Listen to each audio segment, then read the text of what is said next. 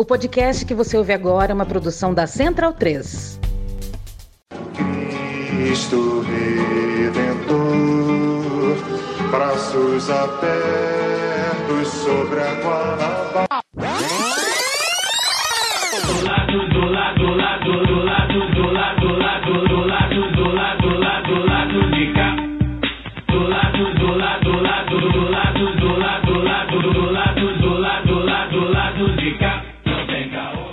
Momento, ouvintes da Central 3. Hoje é dia 10 de agosto de 2022. Eu sou Caio Belandi, direto do Saúl Estúdio, e este é o segundo lado B do Rio, especial Jornada Universitária em Defesa da Reforma Agrária, a Jura, chegando no seu feed. Lembrar aí que o primeiro programa desse ano, né, também em parceria com a Universidade Estadual do Rio de Janeiro, a UERJ, foi ao ar no dia 20 de maio, uma entrevista bem legal com a Marian Abas, pesquisadora do Observatório do Meio Rural de Moçambique. Eu tô aqui com o meu parceiro de bancada, Daniel Soares, sempre ele aqui, enfim, de volta ao Saúl Estúdio, nosso querido Fagner Torres. Também aqui conosco o Eduardo Torres, professor de parasitologia da UERJ, que nos ajuda na produção do programa.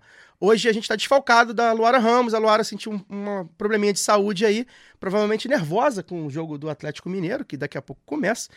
E aí ela é, é desfalque. Potencializou. É, é desfalque hoje, melhoras aí para Luara. Bem, e se no primeiro lado B especial Juro Erge desse ano a gente desembarcou em Moçambique, dessa vez a gente fala da nossa querida ilha, a maior ilha do mundo, que de pequena só tem o tamanho do território. Cuba é o assunto do episódio de hoje. O papo será com o cônsul-geral de Cuba no Brasil, Pedro Monzon. Pedro, obrigado por ter aceitado o nosso convite. É uma honra bater um papo com um diplomata de Cuba neste momento da história do Brasil. O lado B sempre se coloca na condição de veículo contra-hegemônico. E ouvir um lado de Cuba que não é publicado na imprensa empresarial é uma maneira da gente reafirmar o nosso compromisso com a luta anticapitalista e com os anseios dos trabalhadores e trabalhadoras do mundo inteiro. E aí, particularmente no meu caso, é bastante emocionante conversar com você, porque se hoje eu me considero socialista, é muito por causa das leituras que tive sobre o processo revolucionário capitaneado por Fidel Che. E aí, o Che, que por sinal está lá abençoando meu escritório, tem um quadro dele lá na parede. Então eu inicio o papo, Pedro, para falar deste novo momento político do governo cubano. É, sem o comandante Fidel Castro e com Raul fora da política, o país está sendo conduzido pela primeira vez por líderes de uma geração que já nasceu na Revolução. Queria saber então, Pedro, é, os desafios deste novo momento político, é, tanto internamente quanto externamente, e o que você aponta do que tem sido feito para seguir com o curso revolucionário que já dura aí mais de 60 anos. Bem-vindo. Es cierto que estamos en un momento político nuevo, porque ha ido desapareciendo la generación que lideró eh, la revolución cubana. Eh, como ustedes saben, Fidel Castro, el líder indiscutible de la revolución cubana, eh, ya se nos fue. Eh, Raúl está fuera de actividades directas de, de gobierno y hay un nuevo gobierno eh, por personas mucho más jóvenes. El presidente incluso nació eh, después de la, revolución. Pero la revolución cubana está montada sobre ideas, sobre principios. Hay un concepto que se manejó hace muchos años por el propio Fidel, que establecía que los hombres mueren, pero el partido es inmortal, las ideas son inmortales. Eh, José Martí decía que más vale trincheras de ideas que trincheras de piedra. Para la revolución cubana las ideas son fundamentales, los valores son fundamentales. No es una revolución o no es un proceso económico, político y social apoyado en el mercado, sino en ideas, eh, en principio. Y eso, por supuesto, garantiza la continuidad. De hecho, con esta nueva generación hay absoluta continuidad. Eso se ha, se ha demostrado.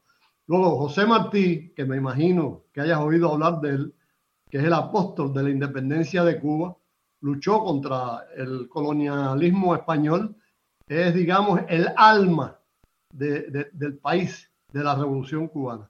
José Martí eh, fue, según el propio Fidel Castro, el autor intelectual del asalto al cuartel Moncada que dio inicio al proceso de la revolución. Eh, en- en la- eh, no, es, no es posible entender la revolución cubana sin, no- sin conocer el pensamiento martiano, aun cuando él no participó en la lucha eh, directamente eh, por la eh, destrucción o el final de la dictadura eh, de Batista en Cuba.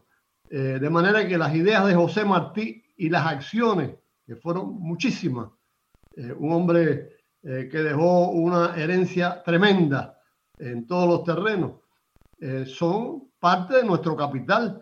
En Cuba tú no puedes hablar de nada, absolutamente de nada, sin mencionar a Martí.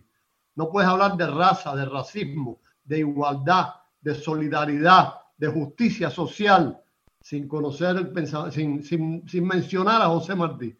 José Martí tiene ideas para todo eso.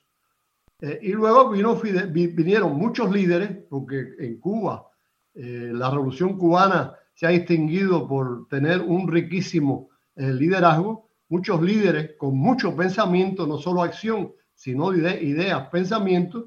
Eh, y finalmente Fidel, que la herencia de Fidel es enorme, eh, como ustedes saben, también en acciones como en ideas. Estamos justamente ahora eh, cerca de, del, el- del 96 aniversario del nacimiento del líder eh, de la revolución cubana. Entonces, el capital es inmenso. Eh, luego, el país está montado sobre ideas, eh, está apoyado en el Estado, no en, la, no en el mercado, en la televisión y la radio, los medios de comunicación, aun cuando ahora las redes sociales introducen nuevos elementos, están en manos del Estado, no en manos privadas, no responden a intereses comerciales. La educación no es una educación que responda a escuelas privadas, es una educación también eh, apoyada en valores eh, eh, y no tiene nada que ver con el, con el mercado, de manera que la educación está dirigida en función de los intereses del hombre, de la humanidad. La revolución completa eh, tiene una, un, un currículo tremendo eh, que es parte de esa herencia que tenemos.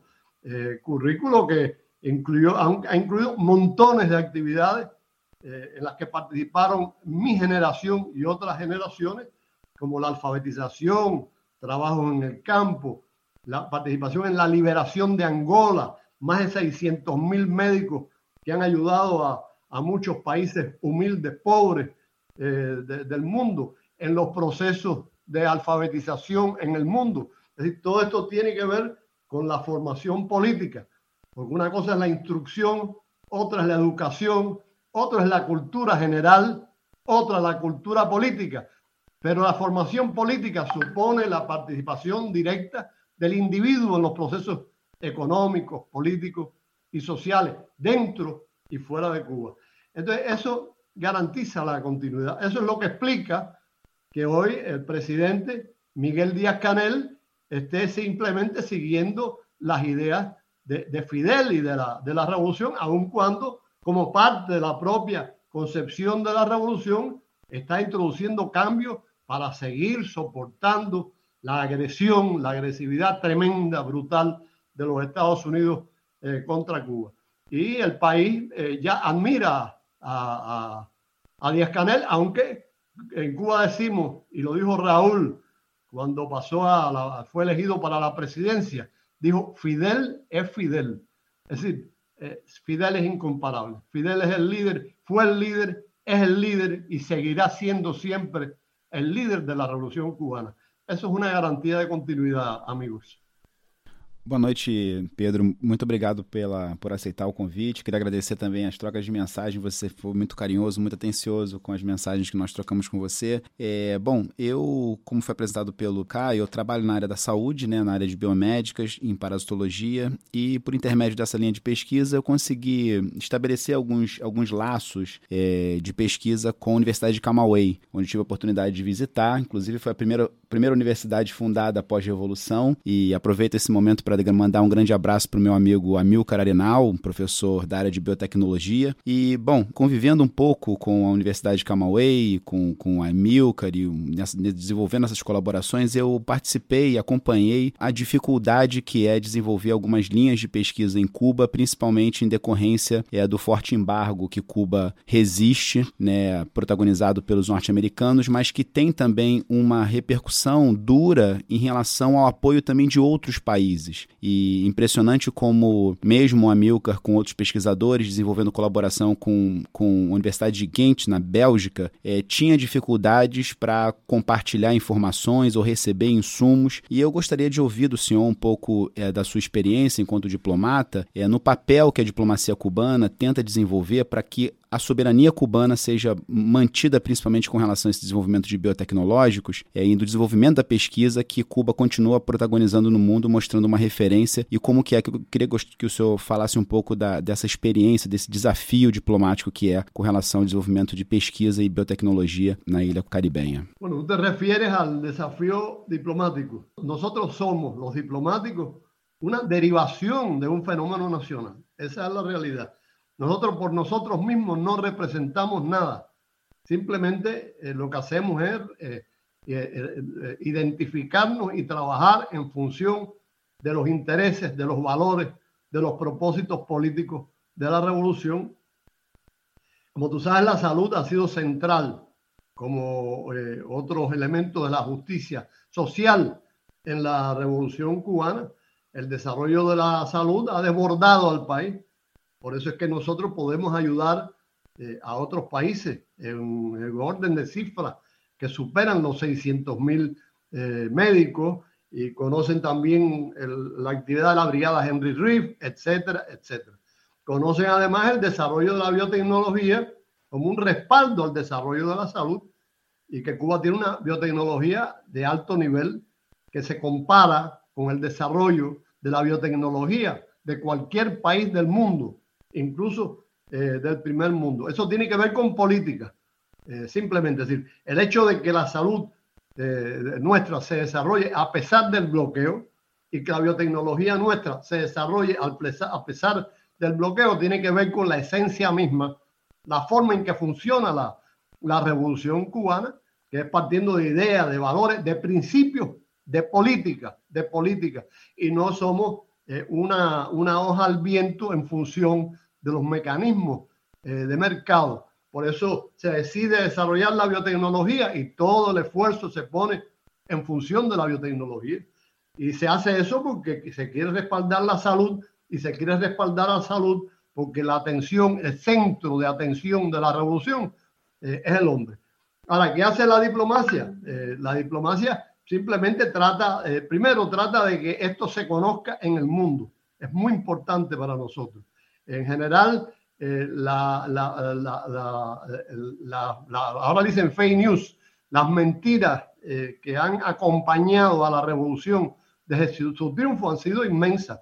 Ahora se le dice fake news, pero desde que triunfó la revolución están diciendo los, los americanos, los Estados Unidos, no americanos, los Estados Unidos, que en Cuba no hay democracia, que en Cuba no se respetan a los derechos humanos, que en Cuba no hay elecciones libres, etcétera, etcétera. Desde el inicio porque con eso justificaban y siguen justificando el bloqueo brutal eh, eh contra, eh, contra nosotros.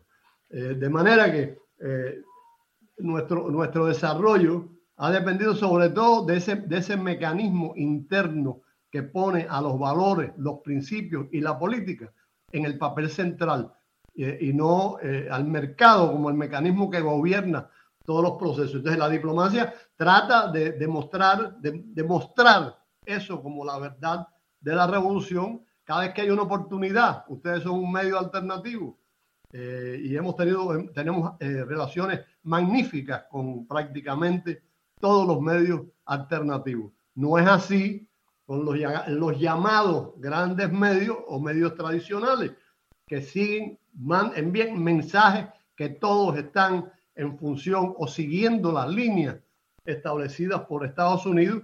Es decir, siguen tratando de, demostrar que en Cuba no hay democracia, que en Cuba no se respetan los derechos humanos, que en Cuba no hay libertad de expresión, etcétera, eh, etcétera. Eh, a veces logramos publicar algo en los grandes medios o en los medios tradicionales, pero es muy pocas veces, la mayoría de las veces, eh, los medios tradicionales deforman la realidad cubana. Aquí usted ve O Globo, y la vacuna cubana contra la, COVID no existe. Eh, y el hecho de que Cuba haya sido el primer país en el mundo que vacunó a los niños eh, no existe. Simplemente Cuba no existe para lo bueno, para los méritos que tenemos. Cuba existe como un eh, blanco o un objetivo para criticar, para ensañarse contra él, para demostrar que es, que es un fracaso en general. Los diplomáticos, en primer lugar, buscamos la manera de que se conozca la verdad. En segundo lugar, tratamos de romper el, bloqueo con relaciones. Mientras más relaciones que te- tengamos en el terreno de la política, en el terreno social, en el cultural y en el económico, comercial y financiero, mejor es para Cuba. Porque lo que pretenden los Estados Unidos y lo que, lo que no logran, pero lo pretenden y de hecho eh, ejercen una gran influencia, es poner una barrera entre Cuba y el resto del mundo para aislar a Cuba, para asfixiar a Cuba. De verdad que la, diplomacia nuestra tiene que abrir esos caminos, esas válvulas, tiene que romper el bloqueo utilizando eh, todos los recursos. Eso es una obligación nuestra. En ocasiones, como ahora, por ejemplo, que me imagino que ustedes saben que en Matanza ha habido un accidente tremendo, eh, un rayo cayó sobre un, un tanque, un gran tanque de petróleo en la zona donde están las mayores reservas acumuladas de petróleo de Cuba y ha habido un incendio eh, tremendo. Se han quemado cuatro de los diez tanques, repito, inmensos, cada uno. Eh, desgraciadamente eso generó algunos, algunos heridos, eh, hay 14 desaparecidos, hay un muerto, se una parte del petróleo se de- desapareció simplemente, fue, eh, eh, fue incendiado producto del, eh, del rayo y Cuba tiene muchos problemas con el petróleo por el bloqueo de Estados Unidos. Los Estados Unidos hacen lo imposible por evitar que el petróleo llegue a Cuba. Sancionan a las embarcaciones eh, que llegan con petróleo a Cuba. En una ocasión, durante la pandemia, que es especialmente criminal, eh, Cuba tuvo que comprar un barco para poder eh, recibir el petróleo, porque los, los Estados Unidos al- al- alertaron, le dijeron al, al- armador, al dueño del barco, que si llegaba el petróleo podía ser sancionado. Y tuvimos que comprar el barco. Más de 50 barcos eh, fueron reprendidos eh, por los Estados Unidos, de esos que iban justamente a la zona de matanza donde están los tanqueros. Entonces, el- donde están los grandes tanques. Entonces, nuestro, nuestra diplomacia también busca apoyo material, a veces, apoyo espiritual. Primero, la información, lograr apoyo espiritual y segundo, tener apoyo eh, material en recursos cada vez que sea imprescindible. Eh, a nosotros nos hizo un daño enorme la pandemia, eh, a nosotros nos ha hecho un daño enorme la crisis internacional, a nosotros nos hace daño, mucho daño la, la guerra en Europa, pero a nosotros nos hace, nos hace especialmente daño siempre el bloqueo de los Estados Unidos que se monta sobre esas circunstancias eh, internacionales para, para tratar de destruir finalmente o definitivamente eh, la, a, la, revolución eh, cubana. Entonces, eh, nosotros necesitamos a veces no solo pedir apoyo espiritual eh, a partir de la información, sino a veces tenemos que depender eh, de ayuda en recursos, porque la situación llega a ser muy crítica. Eh, por ejemplo, ahora con los medicamentos tenemos serios problemas y con muchos recursos debido a que no tenemos acceso, no tenemos capacidad financiera que tiene que ver con el bloqueo, no tenemos acceso a muchos productos porque los precios para nosotros son eh, insostenibles debido al, al propio bloqueo y entonces eso genera escasez, eh, etcétera, dificultades para la vida de los, eh, de los cubanos y entonces eh, eh, depen- dependemos no, pero agradecemos tremendamente la ayuda eh, que nos prestan otros países. Claro, yo quisiera aclarar aquí que a pesar de esos problemas graves derivados de la pandemia, derivados de la crisis mundial y del bloqueo yanqui, en Cuba nadie vive en la calle, no hay moradores de rúa. En Cuba la droga no es un problema, no hay nada parecido a Cracolandia.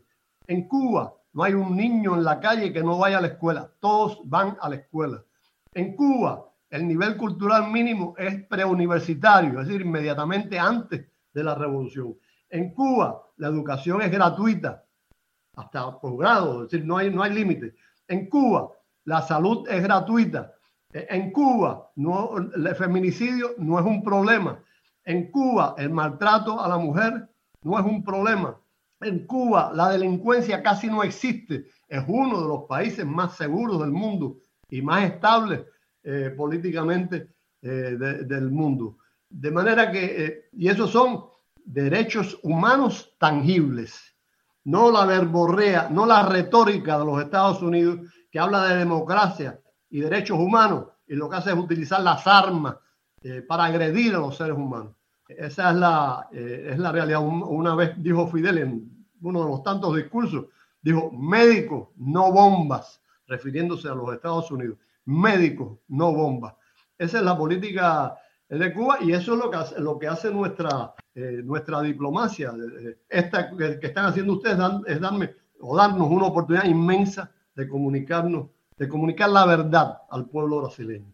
Bom, é, buenas noches, embaixador. Eu vou, eu me vou falar em português bem despacio, ok? Ujú. O senhor já falou é, bastante coisa, inclusive com bastante transversais aí com o que eu pretendo perguntar, mas eu vou eh, pegar como gancho essa fala do senhor com relação à cooperação entre Cuba e outros países amigos, é, utilizando como exemplo, obviamente, o Brasil. Né? O senhor, eu gostaria de saber como o senhor, né, um cubano, obviamente, um homem com origem em uma ilha que vive uma revolução contínua e com um histórico de, de solidariedade, conforme o senhor também já, já comentou, solidariedade espalhada mundo afora, como o senhor vê o momento eh, brasileiro vivendo aqui? Né? Há pouco tempo, há poucos anos atrás, o Brasil era considerado um país amigo de Cuba, ou pelo menos o governo brasileiro, há algum tempo atrás, era um governo amigo de Cuba, inclusive com negócios como o Porto de Mariel, e, enfim, que era importante para o Brasil e para Cuba, mas também muito importante para os negócios do Brasil. No entanto, hoje, o governo brasileiro não só ele tem arroubos ditatoriais, é, do militarismo, e é um governo que entregou completamente a sua própria soberania né, ao estrangeiro. E, no entanto, utiliza Cuba como uma espécie de espantalho anticomunista. E aí eu queria saber como que o senhor, né, embaixador cubano, é, que reside no Brasil nesse período histórico nosso, né, um triste período histórico, como que o senhor vê esse momento e eu gostaria de saber como esse momento o afeta, se é que o afeta. Mira, eh, yo voy a hablar, eh, voy a hablar, no puedo referirme a temas de política interna porque soy un diplomático, pero sí a temas que eh, de alguna manera afectan las relaciones entre nos- nuestros dos países. Efectivamente, ha habido un deterioro de la relación política al más alto nivel desde hace eh, unos años. Eh, como tú bien dices, eh, la retórica contra Cuba es brutal. eh, la cantidad de mentiras que se dicen eh, son enormes, me- grandes y crasas mentiras, y se sabe que son, que son mentiras.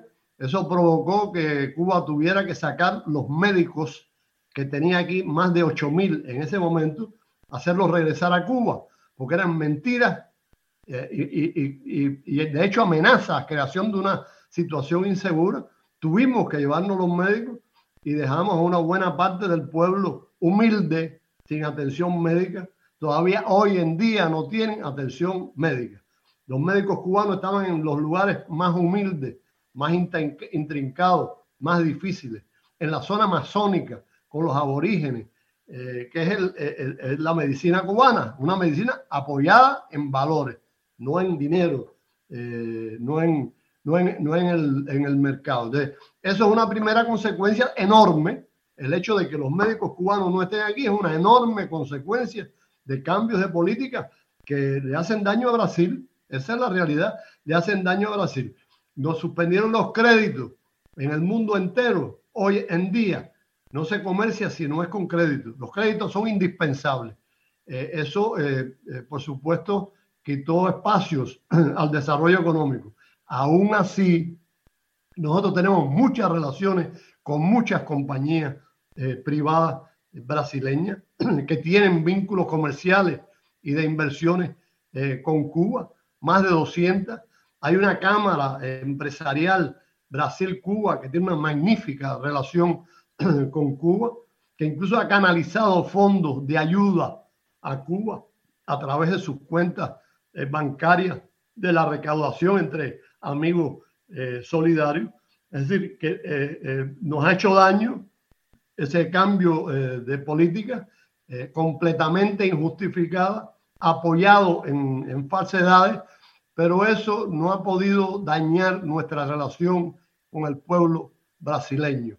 Incluso con muchos funcionarios y políticos tenemos buenas relaciones, no se apoyan en esas mentiras que son verdad, mentiras reconocidas eh, en Brasil y en el, y en el mundo, y mantienen relaciones eh, simpáticas con nosotros. Es como si no existiera esa, como si no existiera esa enemistad eh, infundada al nivel más alto. Nosotros tenemos la esperanza, no voy a hablar de elecciones ni mucho menos, porque repito, no puedo hablar de temas internos, pero estamos seguros de que estamos atravesando un periodo provisional, transitorio, y que el futuro de las relaciones de Cuba con Brasil es luminoso, que se va a recuperar las relaciones anteriormente que teníamos antes y posiblemente se superen, se incrementen eh, esas relaciones. Estamos viviendo una etapa eh, efímera, coyuntural, transitoria, que no puede de ninguna manera dejar huellas definitivas en las relaciones entre nuestros dos pueblos, pueblos que son magníficas, que se basan en, el origen étnico, el origen histórico, la composición religiosa, el, tipo de, cultura, la manera de ver la vida. Eso no se puede cambiar eh, de un brochazo o a partir de dos o tres o cuatro o cinco mentiras dichas por alguien de maneira insensata. Peço licença para dar uma pausa no programa e passar os nossos recadinhos. Agora, a Aurelo aceita Pix, a primeira e única plataforma que remunera os podcasters a cada play e parceira do lado B, abriu essa nova forma de apoio rápido e fácil. Você apoia o lado B a partir de R$ reais e tem direito a conteúdo exclusivo e pode, de acordo com a faixa de apoio, participar dos sorteios de brindes. Se você já é apoiador pelo Padrinho ou pelo PicPay, migre para Aurelo. Quem quiser colaborar com a gente sem aquela regularidade mensal, pode fazer o pix para ladobdorio@yahoo.com. O sorteio para apoiadores do lado B é um oferecimento da Camisa Crítica. Ouvinte tem 10% de desconto no cupom Lado B no site www.camisacritica.com. E que tal ter a camiseta do lado B? Acesse www.zetanossa.com.br e compre a sua. Você também tem 15% de desconto nas compras em todo o site com o cupom Lado B15. Ouvinte Lado B tem também 10% de desconto com o cupom Lado B em www.vesteesquerda.com.br.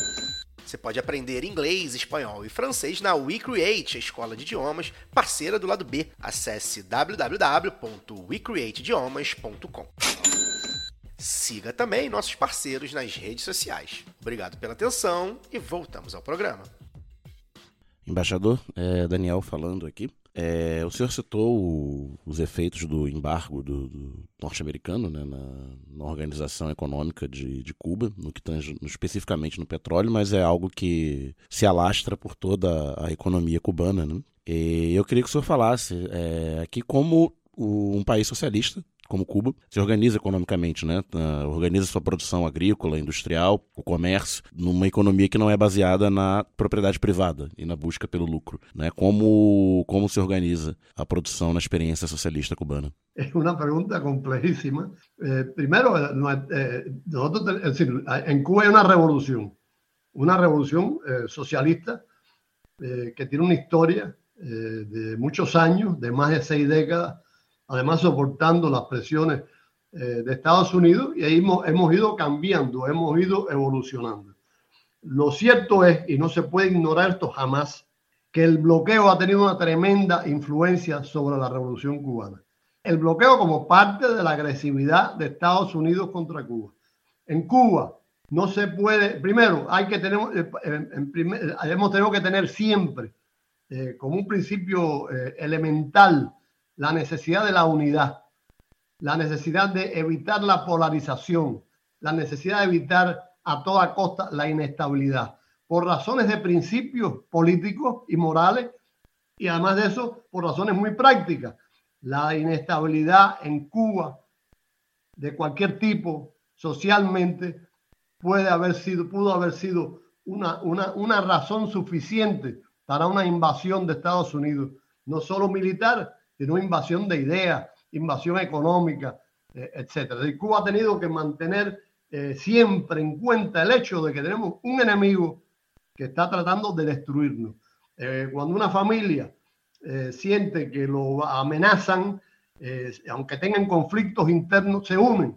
Y nosotros nos hemos unido por un principio de siempre y porque es la única manera de evitar, de sobrevivir con esa presión, eh, tiene que ser eh, mediante la unidad. Y eso marca las relaciones económicas.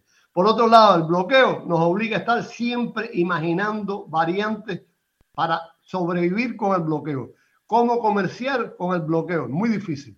¿Cómo buscar inversiones con el bloqueo? Es sumamente difícil. Es decir, ¿cómo hacer todo eso? Para hacerlo, tienes que hacer programas económicos eh, con deformaciones o con, o con eh, ingredientes que persigan justamente evitar los daños eh, del bloqueo. Eh, eh, y eso eh, marca todo el desarrollo económico y ha provocado, ha provocado con los años problemas, porque como no son, no, no es, un, no no- no es- una, un- un- una conformación económica normal, a la larga eso tiene consecuencias sobre la propia economía. Entonces hemos tenido que ir cambiando eh, con los años muchas cosas que habíamos hecho. Por supuesto hemos cometido errores eh, de nosotros mismos que nos corresponden, eh, que tenemos que rectificar nosotros, pero la mayoría, la inmensa mayoría de los problemas se derivan de, del, eh, de las presiones del bloqueo. Ah, En Cuba hay una economía estatal, sin duda, se ha ido dando cada vez más espacio en los últimos años a, una, a productores privados eh, y cooperativas, cooperativos, pero dentro de un sistema que evita la polarización, que evita la centralización de la, de la riqueza, que evita la monopolización. Se, se buscan siempre mecanismos para evitar que se evolucione eh, hacia el capitalismo. Pero ha habido que hacer eso. Eh, en el terreno de las inversiones hemos tenido que abrirnos cada vez más a las inversiones, pero siempre cuidando los intereses de la soberanía nacional. Ahora, Cuba, para desarrollarse, no puede generar, es decir, no es capaz, no tiene capacidad para generar todo el, capac- eh, todo el capital necesario para el desarrollo. Necesita inversiones extranjeras y las estamos promoviendo, pero siempre, siempre cuidando eh, la, la soberanía, cosa que no es sencilla, eh, como ustedes pueden imaginarse. Y por eso nos critica mucho la, la- a- algunos, algunos elementos de la izquierda y nos critican también algunos de la derecha. Unos quieren que evolucionemos más hacia la derecha, otros eh, más hacia, hacia la izquierda.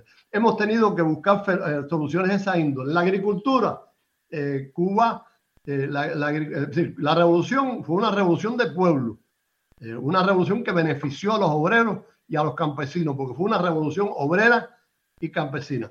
En Cuba hubo dos reformas agrarias, terminaron los terratenientes, eh, se puso fin a los, a los grandes eh, hacendados, la tierra pasó eh, al campesino, pero se produjo un fenómeno curioso.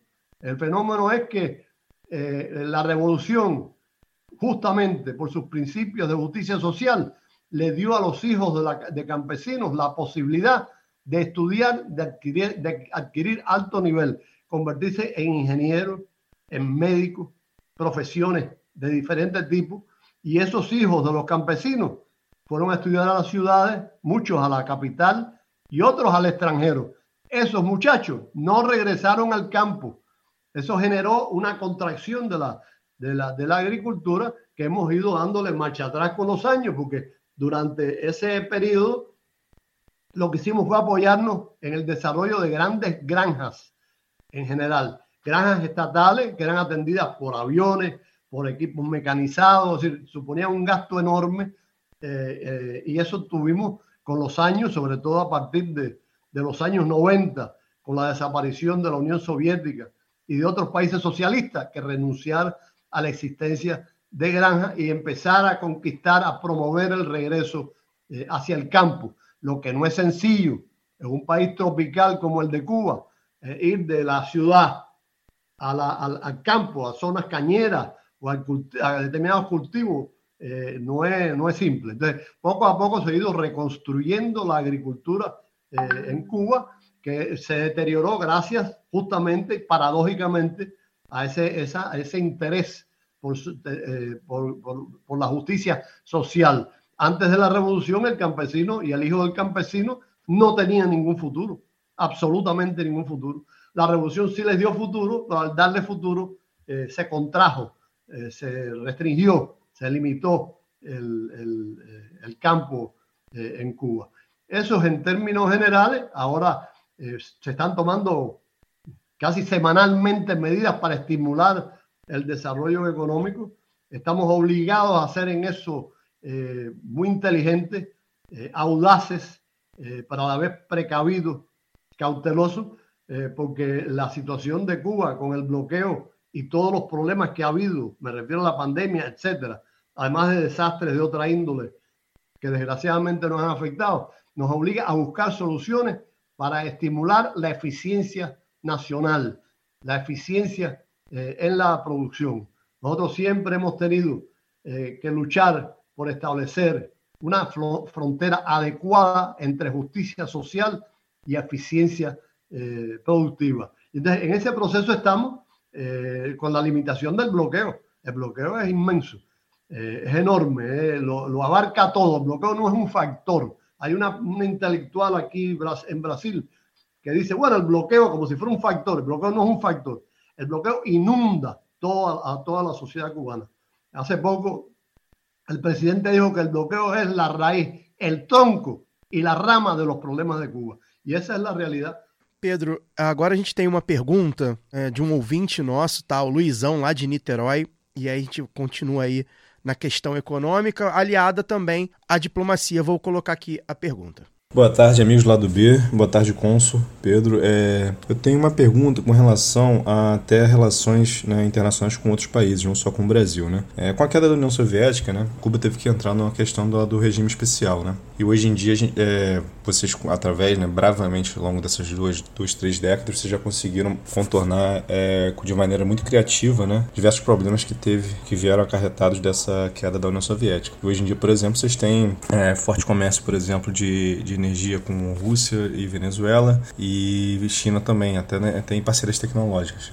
E aí, minha dúvida, é, minha pergunta, no caso, é se vocês vislumbram no futuro, né, até por conta da projeção da economia chinesa cada vez mais poderosa, é, seria uma é, a China ascendendo, vocês têm uma, uma convicção tipo, que o internacionalismo deles, né, do socialismo, venha aumentar e possa né, fazer as vezes da União Soviética pré-queda, né, pré-anos 90. E aí a ilha possa contornar maiores problemas que teve. Né. A perspectiva é que dois, até 2030 né, a China se torne o maior PIB do mundo e o próprio os próprios diretrizes internos do país dizem que entre 2045 e 2050, eu sei que é um longo prazo, né? É, eles pretendem atuar mais em questão da, de política internacional, né? Sobre a questão do socialismo, né? Então, essa é, essa é a minha pergunta. Sí, creo que sí. Está hablando sobre todo de, de si China es una opción para el desarrollo cubano. Eh, claro que sí. El mundo está cambiando muchísimo. Eso ustedes lo, lo saben. Lo saben los Estados Unidos también y saben que el futuro tiende a ser diferente de, de, de, del presente actual donde ellos tienen la hegemonía. Saben que las cosas van a cambiar o pueden cambiar o hay una tendencia fuerte a que cambien y de hecho esa es la razón de que los Estados Unidos eh, desesperadamente estén agrediendo a China, estén agrediendo a Rusia, eh, etcétera, eh, etcétera. de manera que eh, el mundo va a cambiar eh, y eso para nosotros es una ventaja. Lo que se llama multipolarización es una variante mucho mejor que la situación actual donde la, eh, hegemonía en buena medida está en manos de Estados Unidos. Ellos no van a poder, parar esa tendencia, no pueden de ninguna manera, y menos con las políticas torpes que están llevando a cabo en relación con, con China y otros países del mundo. No pueden cambiar. Para nosotros China es, eh, por supuesto, muy importante Las relaciones nuestras con China, también con Rusia, eh, son eh, magníficas. Tenemos muchos acuerdos, muchos convenios, etcétera. Pero hoy por hoy, hoy en día, eh, eh, esas, es- esas relaciones que son muy apropiadas no neutralizan, no son capaces de compensar el daño que nos hace el bloqueo. El bloqueo hace daño incluso eh, a las relaciones con países amigos. Yo estuve en Malasia, eh, Mahathir, el que era el, el primer ministro, amigo de Fidel y de Cuba, un hombre anti-imperialista. y sin embargo, las empresas malasias que tenían relaciones con Estados Unidos no las sostenían con Cuba. No podían, éramos muy simpáticos, pero espérate, sacrificar las relaciones con Estados Unidos, no. Hay empresas chinas que tienen intereses en Estados Unidos. Esas empresas y, y la- y las personas que encabezan esas empresas son, eh, tienen mucha simpatía por Cuba y los cubanos, pero cuidan sus intereses. El bloqueo es una amenaza no solo eh, eh, para otros países, sino para países amigos y para grandes países. De manera que China efectivamente es una opción, pero hay limitaciones que no se pueden compensar, no se pueden resolver, no se pueden neutralizar por esas relaciones que son eh, magníficas, que nos ayudan eh, muchísimo. Eh, esa es la, la triste, la triste realidad. Ahora, la esperanza nuestra es que el tiempo está a nuestro favor. El, el- el capitalismo irá perdiendo espacio, el imperialismo irá perdiendo espacio y nosotros iremos ganando espacio. No solo Cuba, sino las ideas progresistas, independentistas, de soberanía y socialistas también, que ya sería, digamos, la posición más, más extrema según eh, nuestros criterios. El tiempo está a favor de nosotros. Hoy en América Latina se está demostrando el fracaso del neoliberalismo ha dado lugar, ha provocado los cambios políticos positivos, optimistas que se están produciendo en América Latina. En el mundo hay un fenómeno eh, similar. Nosotros esperamos que eso sea parte de los cambios tremendos que debe haber en la arena internacional eh, de ahora en lo adelante. Pedro, é, a minha próxima pergunta tem a ver com a questão climática.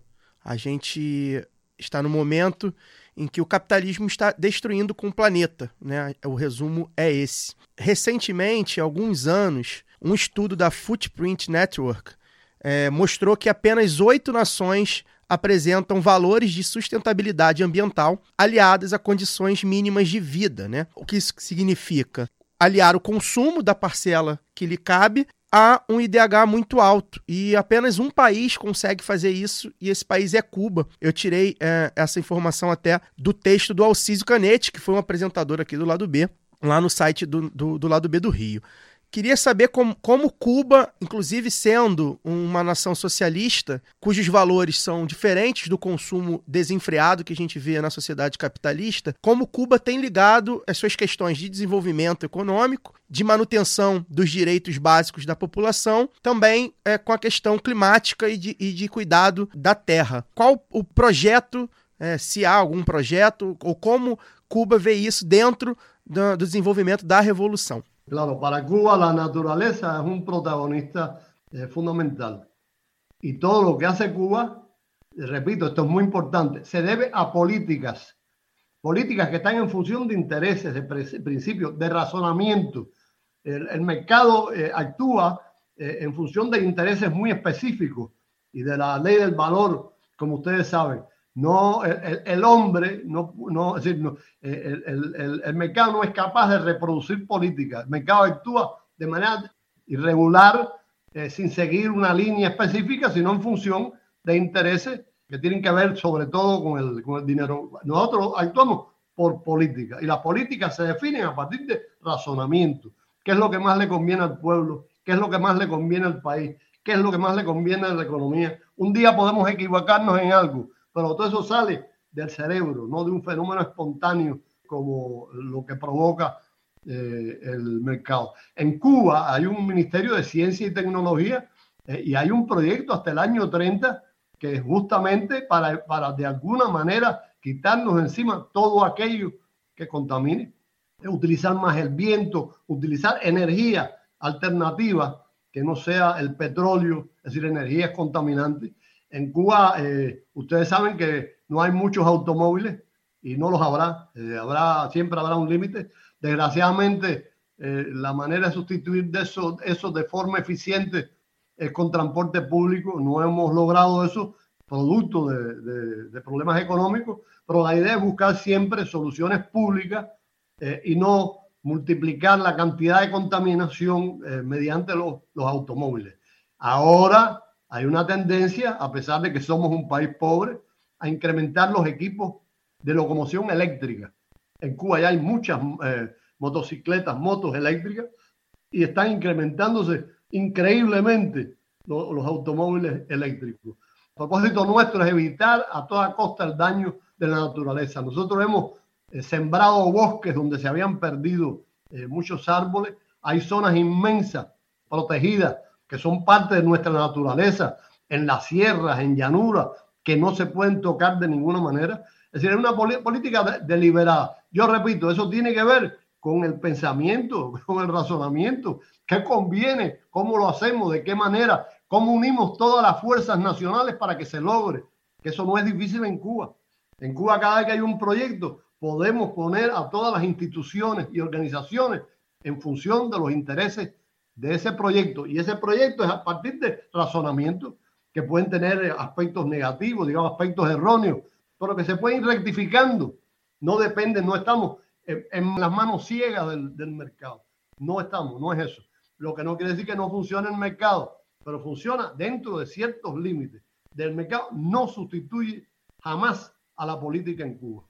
É, embaixador Eduardo falando novamente, queria fazer uma pergunta associada à reforma agrária e à saúde. A gente está falando né, de um programa especial em relação à jornada universitária e defesa da reforma agrária. É, eu retorno recentemente de uma região, de um assentamento rural na região de Corumbá, que está dentro de um bioma importante aqui no Brasil, que é o Pantanal. É, em um projeto estruturado na saúde única. A gente foca na saúde, saúde única que une a saúde humana, né, ambiental e, e, e animal também. Presenciamos lá problemas graves que as famílias, mesmo assentadas, sofrem depois do, desse, desse processo duro que é a da luta pela terra e mesmo após o assentamento. Atualmente a gente vive um, uma estratégia política de desvio de foco para essas famílias, né, numa propaganda muito mais forte do acesso à titularidade da propriedade. Pouco se investe, pouco se fala sobre a falta de um projeto político de apoio né, ao trabalho rural e aos serviços básicos de saúde e educação nesse ambiente rural. Então, um total abandono realmente do poder público. Eu gostaria que, que o senhor compartilhasse conosco um pouco sobre essa experiência do processo de, de reforma agrária e de assentamento do- dos, dos trabalhadores rurais e do povo eh, em ambiente rural e como que Cuba trabalha sobre o cuidado dessas populações em ambiente rural. Bueno, yo hablé algo de eso eh, anteriormente. Una, una- uno de los cuidados que tuvimos al inicio fue darle posibilidad a los hijos de los campesinos que estudiaran. Eso se convirtió eh, al final en una especie de boomerang. Eso, para que vean cómo eh, los fenómenos políticos son complejos. Ya estamos, hemos ido hace años eh, rectificando el tema. En Cuba, antes de la revolución, en muchos lugares no había hospitales. Eh, los, los seres humanos se morían, los ciudadanos se morían en las montañas, no tenían acceso o tenían que trasladar durante kilómetros en caballo o a mano a un enfermo para que fuera atendido en un hospital lejano. No existían. Ahora en Cuba, en todos los rincones del país, hay policlínicos, hay hospitales y hay médicos de familia. Los médicos de familia están ubicados en todos los lugares. Es decir, todo el mundo tiene una atención, todos en Cuba, todos tenemos una atención integral de- en la salud. En la educación es igual. En Cuba quedan muy pocos lugares eh, sin la electricidad suficiente, pero si hay un lugar en la montaña, si hay un lugar en la montaña aislado donde hay un niño, un niño en ese lugar, y la electricidad no llega, por alguna razón, se pone un panel solar, se le pone un televisor y el maestro va al lugar a enseñar al muchacho. Es decir, para, para Cuba todos los niños tienen que estudiar y todos los niños pueden estudiar y tienen el derecho de estudiar. Es decir, que el campesinado tiene una protección eh, social general por los servicios que brinda eh, la revolución y cada vez más se está trabajando por estimular los procesos económicos dentro de la agricultura porque eh, se trata de un problema de seguridad nacional. Nosotros tenemos que incrementar al máximo la producción agrícola porque se trata de un problema de seguridad nacional, no cabe la menor duda. Pero servicios sí, en Cuba no hay quien no tenga servicio. Eh, tiene un operarse el corazón y se opera el corazón gratuitamente y tiene el hospital al cerca y tiene el policlínico y sobre todo tiene el médico de familia cuya actividad se basa en la profilaxis, en la atención primaria, evitar que el ser humano, el ciudadano, se enferme. Eso es muy importante porque así se sufre menos. Es decir, el, el ser humano no solo no muere, sino que no sufre y además de eso, eh, los costos se reducen, porque después que la persona está enferma, además de que sigue sufriendo, eh, hay que, eso supone grandes costos para, para la economía. Sin, eh, sin duda, eh, los campesinos en Cuba tienen una protección social eh, de pies a cabeza.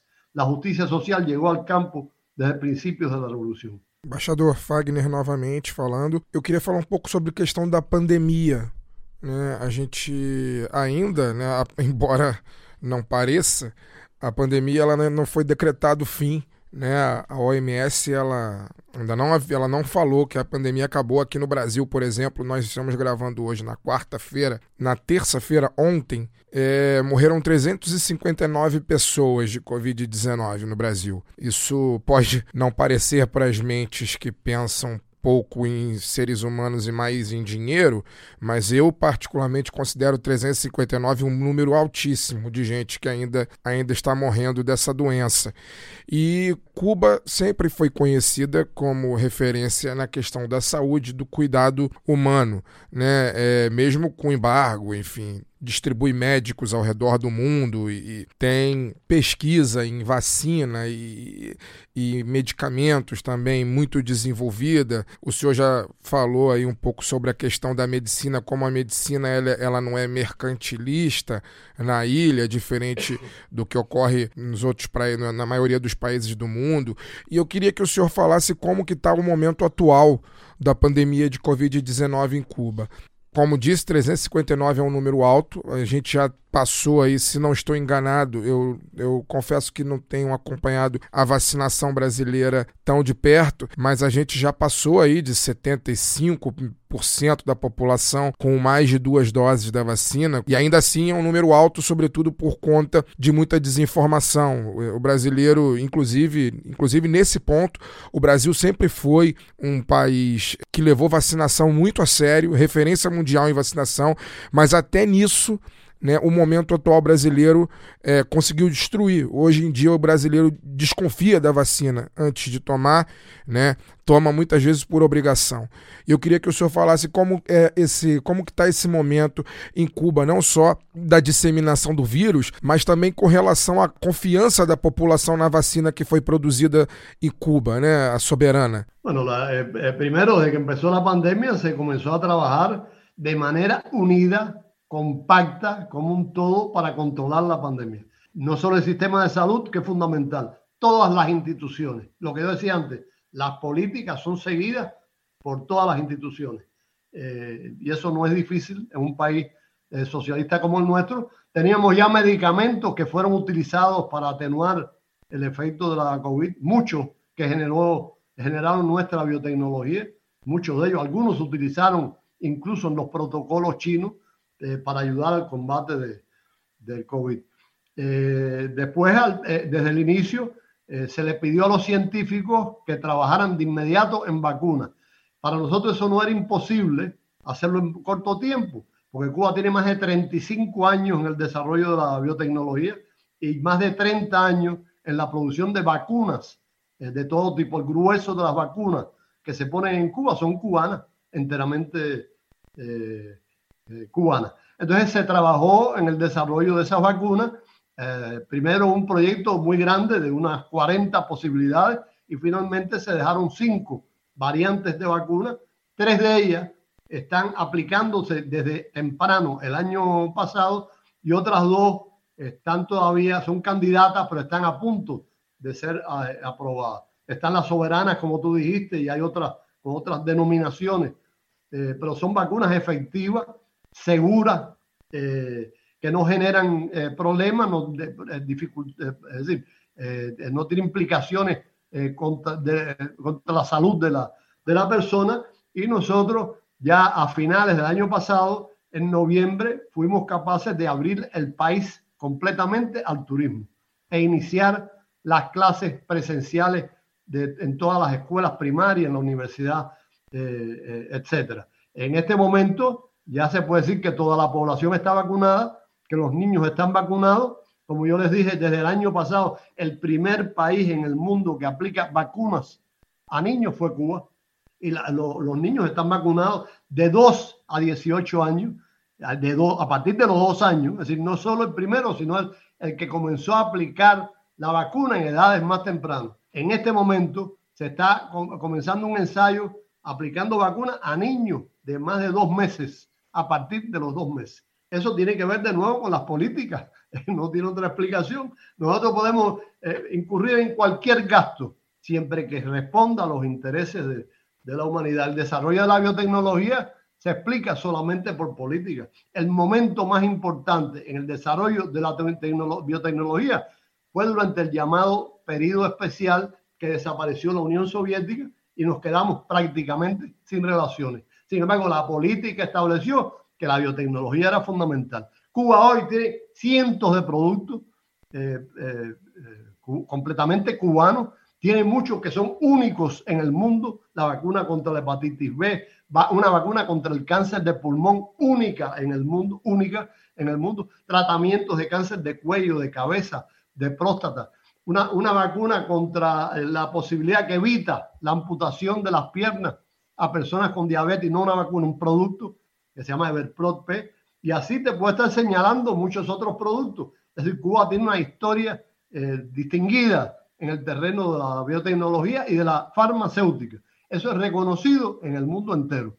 En los Estados Unidos, muchos, muchas instituciones científicas están en contra del bloqueo porque quieren beneficiarse del intercambio con Cuba en el terreno científico. En el caso de la vacuna contra el cáncer de pulmón, una institución presionó tanto que al final se firmó un acuerdo entre esa, esa organización y nosotros, de Cuba, para trabajar de conjunto en la aplicación de la vacuna eh, contra el cáncer de pulmón y se estaban haciendo ya pruebas, ensayos clínicos en Estados Unidos. La, la directora de ese centro decía que la, lo la, la vacuna esa no era solo importante contra el cáncer de pulmón, sino que el principio servía para el desarrollo de muchas otras vacunas, que era una investigación muy interesante, muy importante. Todo eso ha salido de la cabeza de, los- de los científicos cubanos. Y ya ha salido de la cabeza y no de los recursos, porque los recursos se limitan mucho con el bloqueo. Pero lo que no pueden limitar de ninguna manera el hecho de que tenemos científicos de alto nivel y con un compromiso social eh, fundamental. Embaixador, é, é comum que correntes políticas, que algumas inclusive que é, apoiam a volta de ditadura militar no Brasil, acusem aqueles que apoiam Cuba de apoiarem uma ditadura. É, eu queria que o senhor falasse, se o senhor falou no início da- do, do nosso programa, que a Revolução Cubana se apoia em ideias. Qual a ideia cubana de democracia, é, em contraposição à ideia de democracia nas democracias liberais do Ocidente? La democracia nuestra no tiene absolutamente nada que ver con la democracia eh, burguesa, con la democracia representativa. Es una democracia participativa que funciona desde el inicio de la revolución. El hecho de que después del triunfo de la revolución se le haya dado armas a todo el pueblo para defendernos eh, de la invasión de Estados Unidos que se produjo en Girón es una demostración. El hecho de que hayamos salido cientos de, más de 100 mil muchachos a, alfabetizar en, los lugares más inhóspitos. Es democracia, es el ser humano. El hecho de que haya cientos de miles de médicos que salen al mundo eh, ayudar a otros, es, es el pueblo, el pueblo en funciones de, de la, de política, en funciones sociales eh, y económicas. Eso pasa también en el terreno de la educación. El hecho de que Cuba haya participado en la guerra en Angola y que haya jugado un papel decisivo en el fin de, eh, de la, del apartheid y en la liberación de Mandela, es una demostración de que el pueblo es el que participa. Es un pueblo que razona, un pueblo inteligente, eh, que todo eso lo hace a conciencia. No son gente manipulada. No, no, no existe esa posibilidad en Cuba de que te manipulen. No te pueden manipular. Además, el pueblo nuestro es muy rebelde. Si el pueblo, históricamente está demostrado, si el pueblo entendiera que la revolución no sirve, que la revolución hace daño, eh, simplemente hubiéramos acabado con la revolución. Sin embargo, el pueblo que razona, que lee, que estudia, que tiene una cultura política, eh, defiende la revolución porque entiende que la revolución es el sistema, eh, a pesar de los problemas que pueda tener y a pesar de que eso ha generado el bloqueo, es el sistema que responde a los intereses de los ciudadanos cubanos. Eh, repíteme la pregunta, porque no creo que se vaya, que no sé si se me quedó algo. Ah, não, a ideia de democracia cubana em contraposição Ah, bueno, à entonces, democracia eh, todo esto es representativa. democracia, la participación masiva. La- cuando Fidel hablaba en las concentraciones, se reunían un millón de personas. Ahora, hace poco, el primero de mayo, fueron millones de personas en toda Cuba. Eh, y así eh, eh, continuamente. Eso es democracia. El hecho de que millones de personas, seres pensantes, respalden un proceso político, eso es democracia. Y además tenemos un sistema de elecciones propio, que es nuestro, que podemos mejorarlo, pero es un sistema típicamente democrático. En un barrio se reúne un grupo, hay los comités de defensa de la revolución, no sé si conocen lo que es eso, se organizan en cada una de las cuadras, se reúnen y proponen eh, diputados, etcétera, eh, asambleístas, representantes, delegados eh, al, gobierno. Eh, y esos delegados se proponen partiendo de que el pueblo considere que la persona tiene méritos históricos, que tiene méritos como científico, que tiene méritos como deportivo, como deportista, que tiene méritos en el desarrollo de actividades sociales. Es decir, lo propone el, pu- el pueblo no a partir de lo que él dice que va a hacer. En Cuba no hay campaña, no existen las campañas. Campañas que dicen muchas cosas y después no pasa nada, no se hace nada. En Cuba no hay campaña, se elige a la persona a partir de sus méritos y de las posibilidades que tienen de ejercer eh, alguna influencia positiva en los procesos eh, políticos eh, y de gobierno. Eso se lleva a las elecciones y la gente vota, repito, sin campaña. No fluye el dinero, no fluye el dinero. El candidato no tiene un montón de billetes de dinero atrás para respaldarlo. Eso no existe. Eso en Cuba es un sinsentido. Las urnas, quien las cuida, son los niños de la primaria. Los niños cuidan las urnas. No es necesario utilizar fuerza represiva, porque es absurdo. En Cuba eso- a, eso, a, nadie le cabe en la cabeza que las urnas donde se vota, el ballot, no sé cómo le dicen en, en portugués, eh, eh, no, es necesario que la cuide la policía, no hay riesgo, no hay conflicto, eh, no hay mentiras por la televisión con campañas, etcétera, sin sentido. Eso no quiere decir que nuestro sistema democrático se aplique acríticamente con otros países. Hay países que lo sostienen, hay países que logran cosas a partir de los sistemas democráticos, pero nosotros tenemos el nuestro que consideramos que es muy democrático, eh, que de ninguna manera se apoya en el dinero, el dinero no funciona, que además no funciona cuando tú tienes un cargo de gobierno, tú no, tienes, no recibes un salario especial. Eh, incluso el diputado recibe, es, es plomero, digamos, eh, o carpintero, o tiene un trabajo en una industria y recibe ese salario y además trabaja como representante del pueblo. Nadie recibe, nadie se puede hacer rico, ni mucho menos por tener posiciones de gobierno. Eso en Cuba es un sinsentido. El dinero no, influ, no fluye por el sistema, no se mueve por el sistema, no tiene nada que ver con el sistema. Eso además te asegura que no haya corrupción política. Nadie hace trampas, etcétera, por ganar una posición en el, en el, en el, en el gobierno. De eso, para nosotros, eso es una demostración de un sistema democrático, participativo, real. Aparte del hecho de que el pueblo cubano ha estado siempre demostrando prácticamente a partir de su presencia y de su respaldo el hecho de que la revolución es una revolución del pueblo. Eh, y democracia debe ser el gobierno del pueblo, eh, de- en realidad. Y eso es lo que ha pasado en Cuba.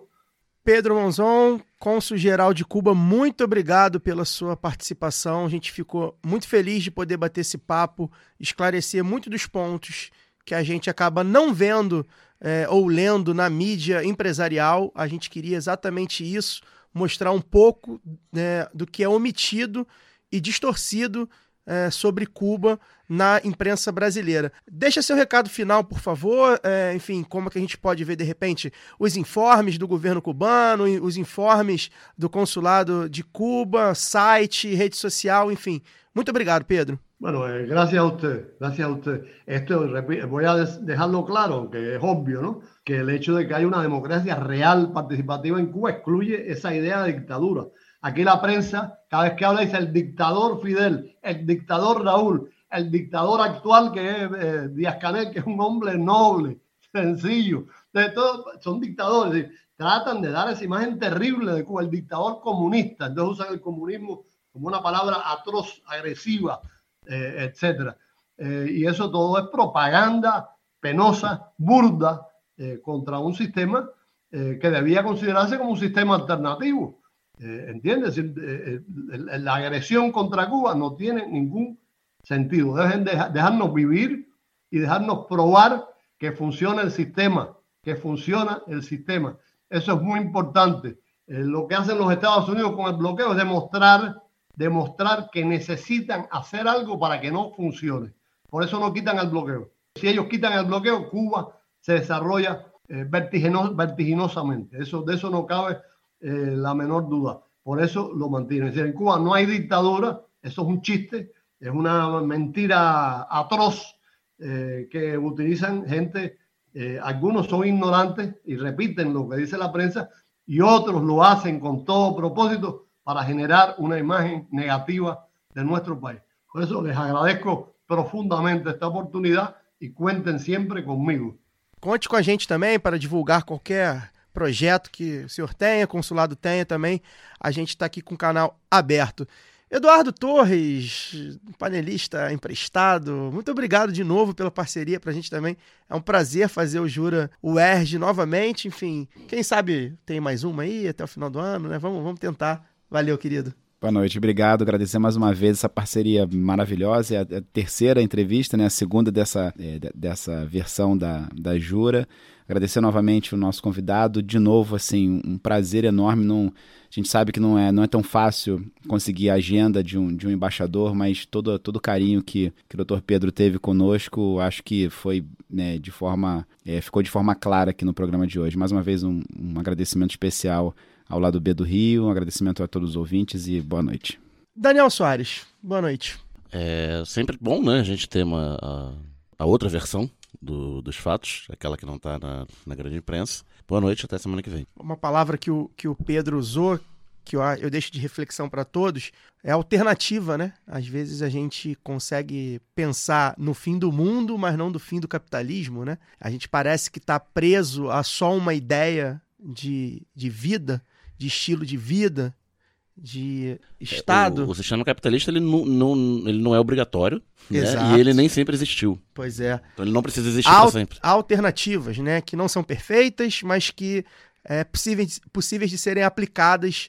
Então, falar com alguém, um representante da Revolução Cubana, para a gente realmente muito importante. Eu aposto que o Fagner Torres está bastante emocionado também com esse momento que o lado B propicia para gente. Boa noite, Fagner. Nato, é, também queria agradecer ao Pedro pela presença, pela, Gasta espanholzinho aí pela agora. disponibilidade. Ah, nossa audiência é em português. Eu só comecei falando em espanhol para poder introduzir. com- Yo, yo comprendo, yo comprendo. Ah, mas ele gastou o Então- Instituto Cervantes. É. O- Os anos de Instituto, de Instituto Cervantes foram caros e devem servir para alguma coisa, né? Mas é, agradecer ao Pedro pela, pela presença, pela disponibilidade. Dizer, eu já acho que já falei isso alguma vez aqui no programa, né? Uma vez eu conversando com, com um cubano, eu falei, eu falei que um dos grandes orgulhos da minha vida foi uma vez conversando com um cubano e ele dizer para mim que se eu tivesse andando em Cuba, eu passaria tranquilamente como um cubano, né? Embora eu seja brasileiro. E ser, ser cubano, né? Um povo que é muito aguerrido, é, deve ser realmente um orgulho tremendo. E fica a minha vontade ainda aí de, de um dia visitar a ilha. Quem sabe em breve, né? Quem sabe em breve. Vamos ver se com a mudança de governo em breve aqui no Brasil, o dólar diminui e eu passo a ter condição de pagar a passagem, porque agora está muito caro para ir. Mas enfim, espero chegar um dia Valorização do salário. é, e conhecer a Havana. Bienvenido. Ontem eu estava no Maracanã, né? E eu tenho usado muito esse bonezinho aqui de Cuba, né? Que ele veio de Cuba de fato. O meu primo esteve em Cuba. Meu primo que é reacionário, hein? Porém, ele é de Fá, da religião cubana. Esteve em Cuba, trouxe esse bonezinho pra mim. Eu tenho usado esse boné porque meu cabelo tá crescendo e tal. E ontem um monte de gente me abordando pro bem, né? Até uh, o jogo virando um pouquinho. Todo mundo aí fazendo revolução, me chamando de, de Che Guevara e tal. Fiquei, fiquei bem animado, foi bem legal. Então, pra gente realmente é um prazerzaço é, falar com o Pedro. Vou deixar um recadinho aqui, é, dois recadinhos na verdade. Né? O primeiro recadinho é lembrar aí que o Doc Quem Tem Medo, né, que foi tema do episódio 240 do lado B, ele estreou na semana passada naqueles cinemas de circuitos alternativos aí que a gente pena pra achar. Infelizmente a gente só acha nas capitais, enfim, normalmente nas maiores capitais até, né? Nem todas, infelizmente. Em alguns lugares, é, o Doc já até saiu de cartaz, né? Fazia documentário independente no Brasil, enfim, a missão ingrata. Mas aqui segue a lista de capitais e cinemas onde quem tem medo está previsto para estar em cartaz pelo menos aí até o dia 17 de agosto. É o Cinema Vitória, em Aracaju, o Cine Cultura, em Palmas, o Sala de Arte Cine Pazeu e o Cineman, em Salvador, o Cine Biju, em São Paulo e o Sesc Glória em Vitória, né? Procura aí também na tua cidade, de repente tá, n- n- só não tá previsto, enfim. No Rio, por exemplo, aparentemente saiu, mas não custa nada dar um Google aí, é, pra gente tentar fortalecer o DOC, né? Que, que é fortalecer também a cultura e o cinema nacional. O outro recado é lembrar a todos que a Aurelo agora está aceitando o Pix. A gente está aí em momento de renovação de contrato com parceiros, que estão. As negociações ali estão um pouco trancadas ali, né? A gente, tá- gente tá aí. Tá fazendo muita diferença aí, o, o- o- sempre faz a diferença o, o apoio dos nossos, dos nossos financiadores, ouvintes, né? Então, se você tem condição de apoiar, tá aceitando Pix na Aurelo, então você baixa aí o aplicativo da Aurelo, é no seu celular, você pode entrar pela, também pelo navegador. É, é muito importante pra gente se puder deixar aí dois reais, cinco reais, dez reais, enfim, quanto você puder, pra gente faz a diferença, tá? O lado B fica por aqui, semana que vem a gente volta pra falar do tema que tá na moda aqui do lado B, os tentáculos e os parceiros do agronegócio. Valeu! Este podcast foi editado por Fernando Cesarotti.